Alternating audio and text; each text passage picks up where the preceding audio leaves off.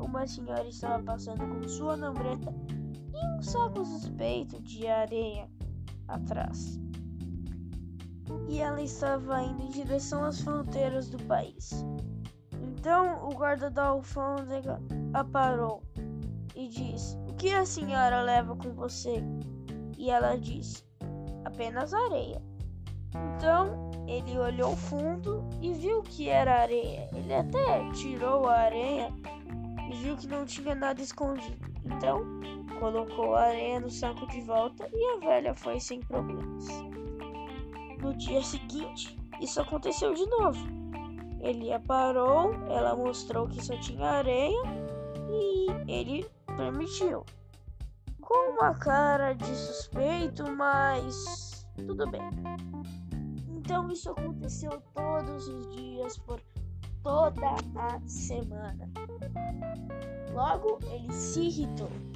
Então, quando ela estava passando com sua lambreta, ele a parou e disse: Olha aqui, minha senhora, ninguém nunca me passou a perna. Você me falar, eu juro que eu não te denuncio para ninguém. Você não vai presa.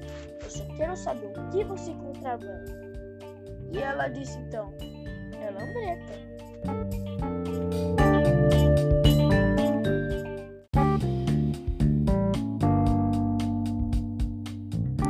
Olá, muito bom dia. Meu nome é João Gabriel e hoje eu irei contar o conto A Velha e a Lambreta. Certo dia, uma velha foi com sua lambreta em direção às fronteiras do país. Lá foi parada pelo fiscal da alfândega. E ele perguntou para ela: O que a senhora leva?